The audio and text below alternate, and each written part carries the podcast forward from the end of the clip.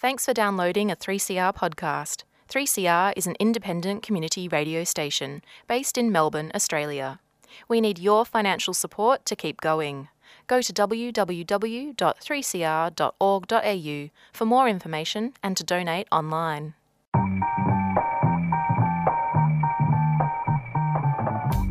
Welcome to Women on the Line, Community Radio's national women's current affairs program, produced at 3CR Community Radio in Melbourne and broadcast nationally on the Community Radio Network. I'm Marich Nord. On today's Women on the Line, I speak with LA based poet, performer, teaching artist, and ice cream connoisseur Mayda Del Valle, who is down in Melbourne for the Footscray Community Arts Centre's Poetic Days weekend. She's performing at the One Night Stanza event, which this year is showing off an amazing women only lineup. She's also conducting some workshops as part of the Poetic Days weekend.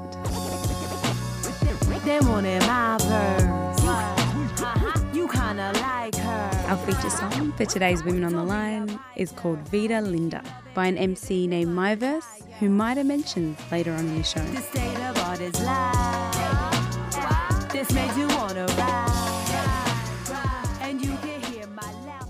I want to ask you about your flight and how you got into Melbourne and if you're kind of jet lagged asleep. Oh, I'm moment. totally delirious and slap happy right now. I don't even. My body is still in the past, even though like, well, like my yeah, I'm just not. I'm in the future right now, which is fantastic. I talked to my friend and he goes, "Wait, what day is it right now?" And I'm like, "You're still in yesterday." So, um, it's Thursday for me. He's like, "That's crazy." It was like Wednesday afternoon, so I was like, "I'm in the future." It's like it's a little bit mind blowing. It's kind of right, yeah, Yeah. yeah. okay. So, in your own words, what do you do? Hmm. Okay. Um, I write poetry. I perform poetry.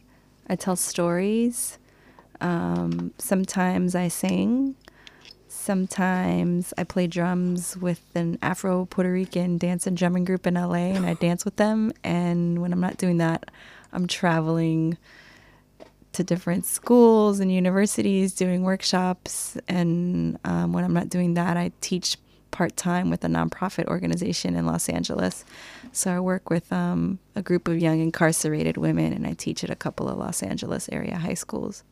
That's amazing. That's a is, lot Is it a lot Can I now that you've just Can I- said that? no? Yeah, of course you can. No, you can. Go.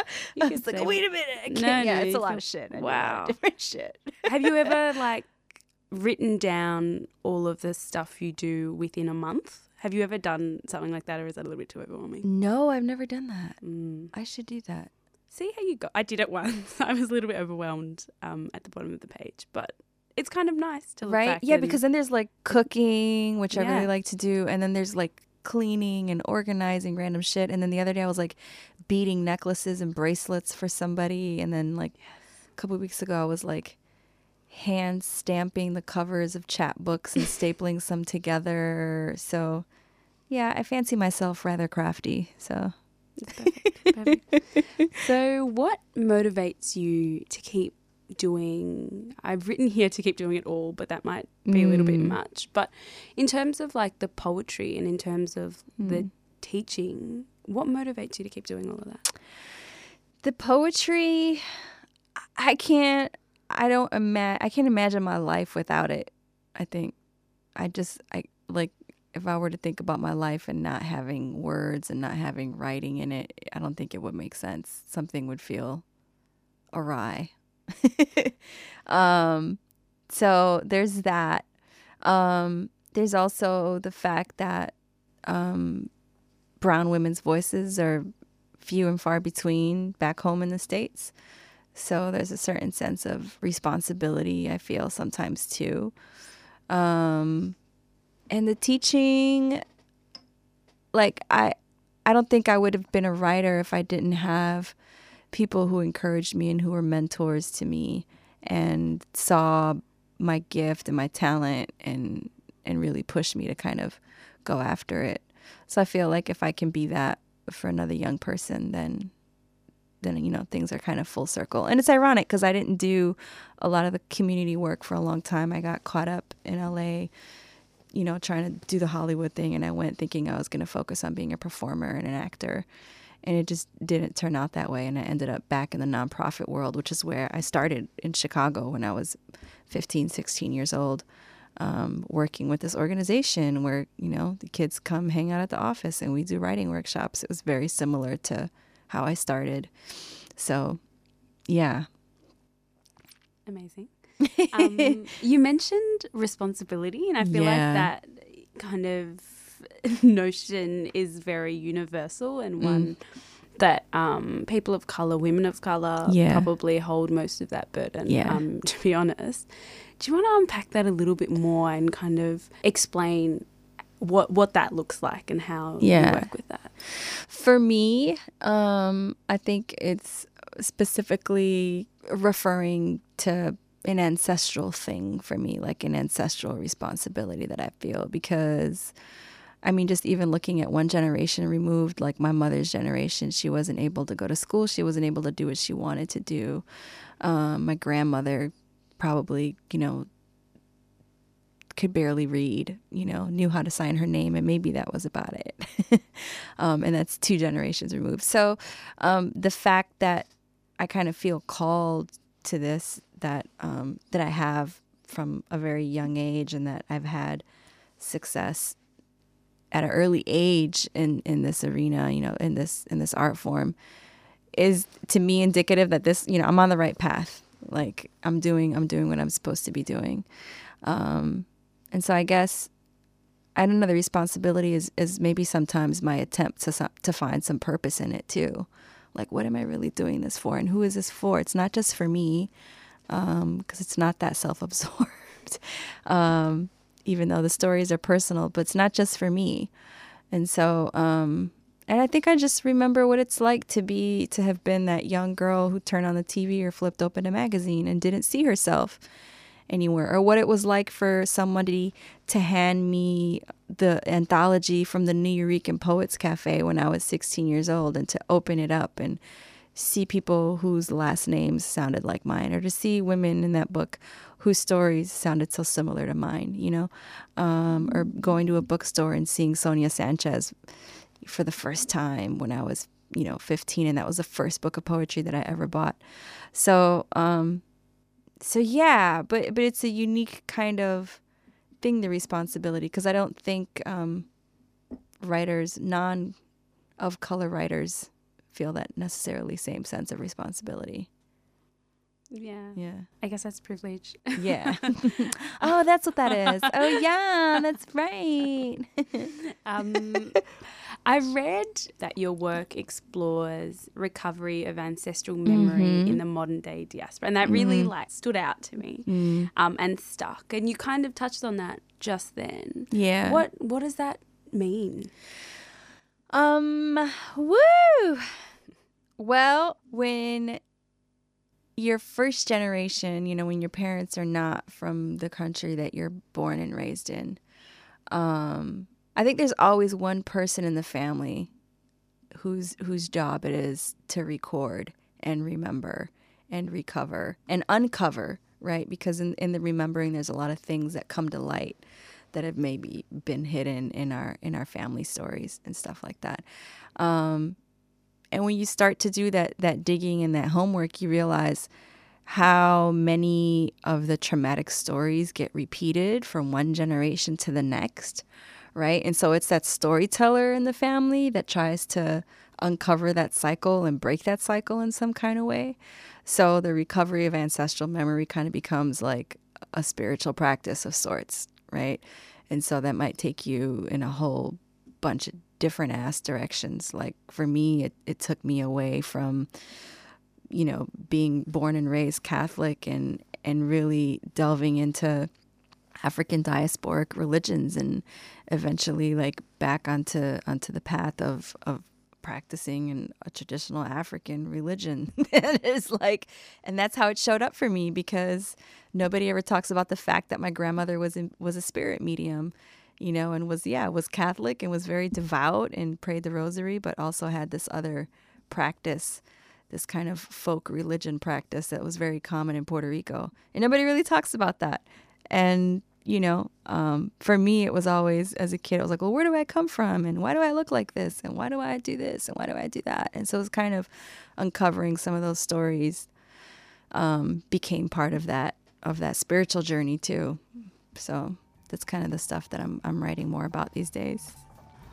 I'm speaking with poet, performer, and teaching artist Mayda Del Valle about representation and what that looks like to her. You touched on representation, which mm. is something that I talk a lot um, about on Women on the Line. When you talk about representation, mm-hmm. are you talking about like the media and the mass media and Hollywood? Mm-hmm. Um, or are you talking about like social capacity and like feeling like you can represent yourself or that you are valid or valuable enough to share your story mm. or is it mm. a mixture of I think it's both, both right? Yeah. Because I think um, the fact that that we sometimes don't see ourselves in mass media um, can have some people thinking that our stories aren't being wor- aren't, aren't worth being heard, right? And so um, yeah, just the fact like the, the fact that I get up on a stage to tell a story, even if it's if it's personal, is political and it's even in and of itself. The fact that my brown body, like child of two immigrant people whose first language was Spanish, getting up on a stage and being heard, is a political act.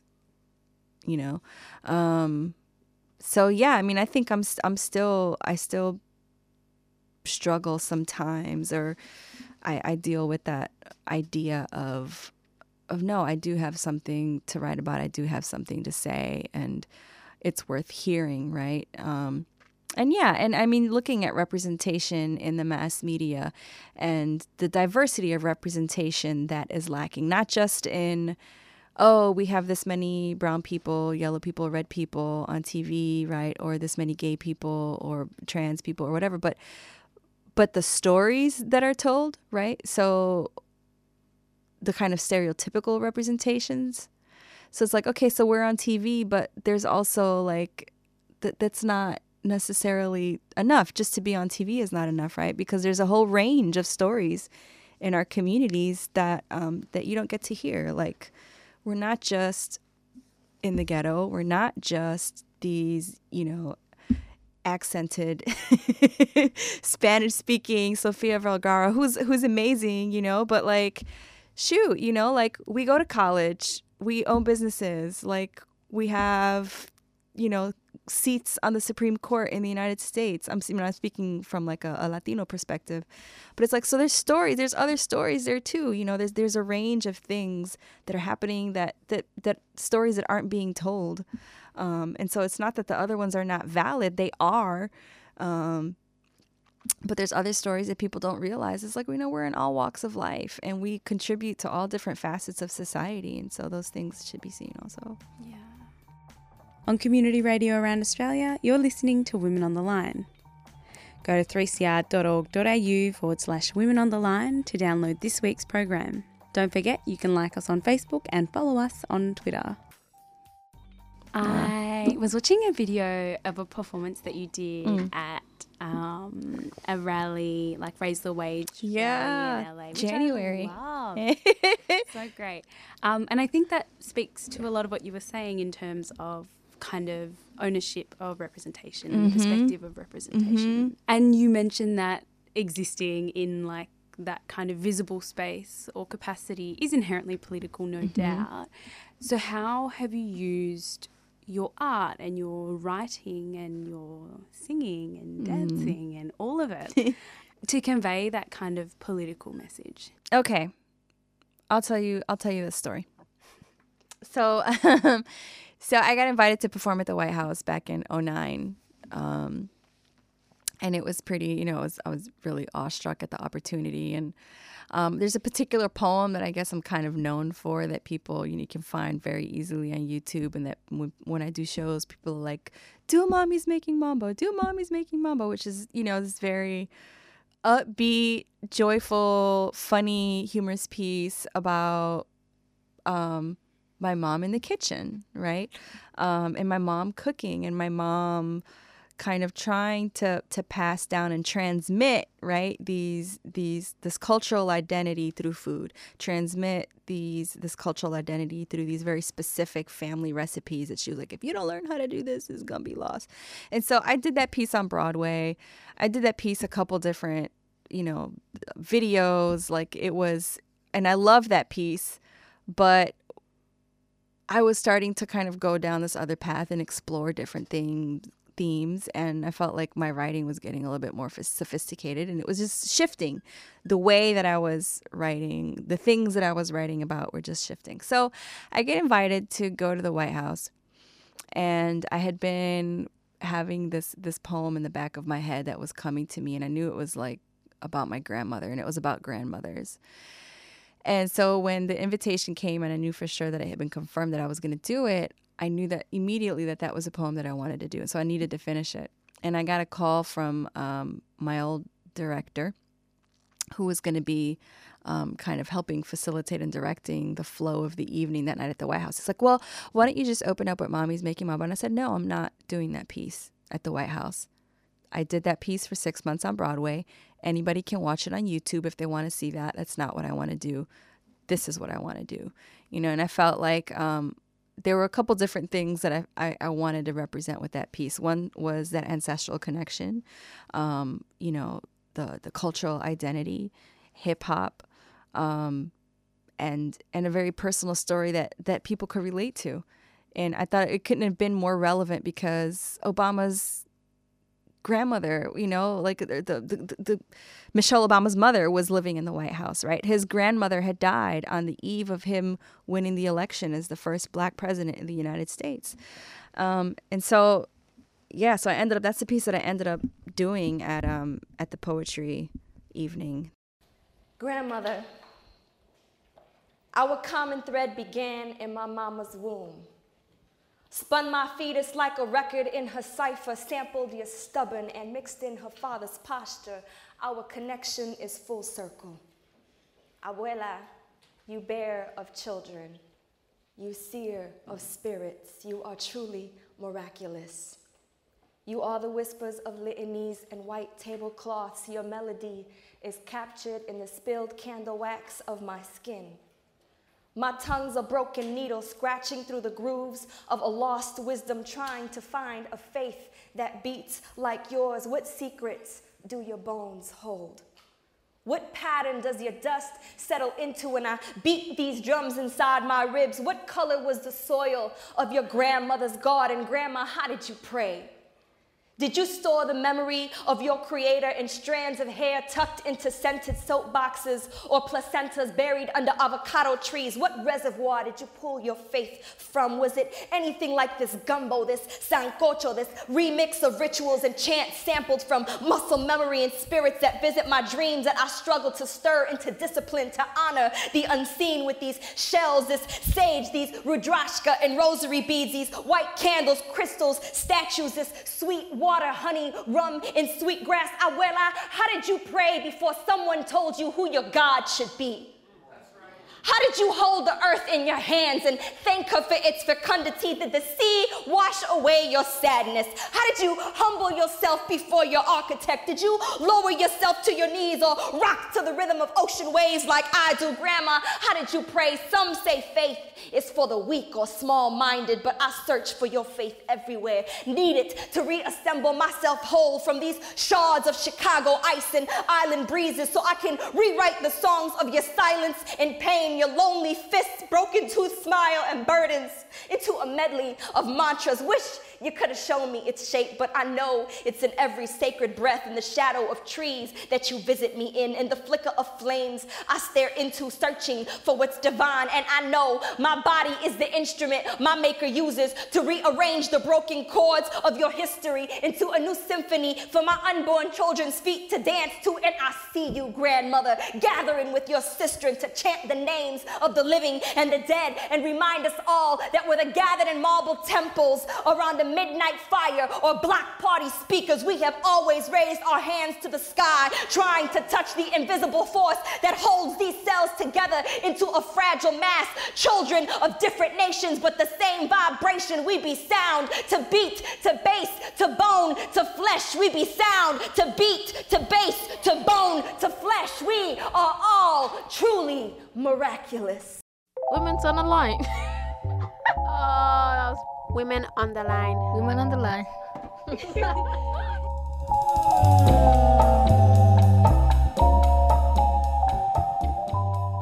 I don't I don't know what the slam scene is like now because I'm not I don't really compete like that anymore. But it was definitely a male dominated space, and I would say that I was very aware of being a woman uh, in that arena because I'd oftentimes be the only one. Um, I mean, it was mostly people of color, so I think that was kind of like okay, you're you're with your people, but it was always was so many times, so many open mics, performances, slams, competitions. I was the only woman. And I remember I won a slam one time at the Nuyorican Poets Cafe, and uh, I think I was the only girl slamming that, that that night. There were five poets. And a couple weeks later, I saw one of the guys that I beat, and he just he was like, "Oh, you're that girl who beat me at the slam last week." And I was like, "Yeah, I'm that girl." I'm that girl, I'm that woman, you know? And I, I, I did hear it come back to me on like one or two occasions that people were like, oh, the only reason she won the National Poetry Slam is because she was cute, right? Because she's pretty. Not because I fucking put in time, not because I sat my ass down and did the work, not because I was talented, right? Not because I had something to say, but because I, I mean, I am kind of cute, You are but cute. shit but you know i mean it's just like it's it's this constant um even now still sometimes you know i think that's something that women are constantly you know you think people of color got to work like twice as hard everyone says you got to work twi- twice as hard as anybody else just to like you know just to get half the same opportunities that they do man women got to work like 10 times harder than all that put together. So um and still we'll get paid you know less less than men do for doing the same fucking work. Um it doesn't phase me now like i just get up and do what i have to do but i think i'm as i've, I've gotten older i think i'm becoming more aware of yeah of of what of just the things how men don't even realize their privilege or just don't don't even are so oblivious to the ways in which they um play down women's gifts and talents. Like there's this uh this girl I know who's an MC from from Florida and she's really she's a really she's in Rock Rocksteady crew. We're both in Rock Rocksteady crew together. Her name's My Verse. And um you know, she's she's gorgeous. She's a beautiful girl. She's also a really dope MC. And she's winning all- you know all these rap battles left and right. And somebody posted something about her the other day oh she's so beautiful oh yeah and she can rhyme right like she's so like the first thing the, the beautifully you know the the gorgeous and talented like do you hear them say anything about men like that do men's physical attributes ever become part of their bio or like a part of the description of men do we ever describe oh you know those tight abs the fine ass. Oh, and also very, you know, amazing actor Idris Elba. Like, oh, yeah, he's fine, but you know, it's always the the accomplishments and the gifts first. But it's not it's not the same with women. So.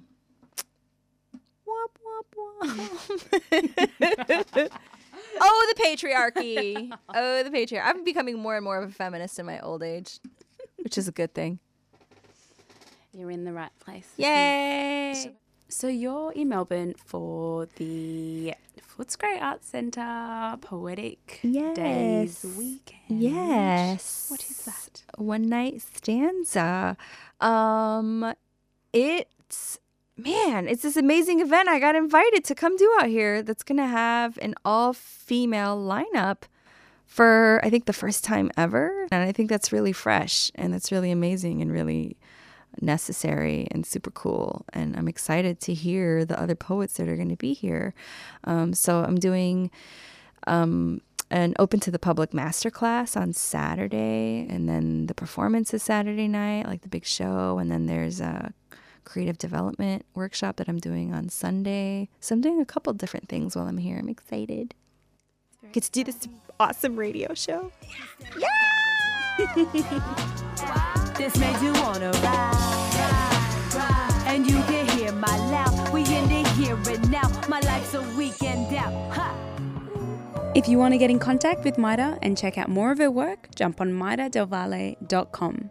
You can find all details on 3cr.org.au slash women on the line. For more information about Poetic Days Weekend, you can hit up footscrayarts.com and Footscray Community Arts Centre on Facebook. Women on the Line is Community Radio's National Women's Current Affairs program.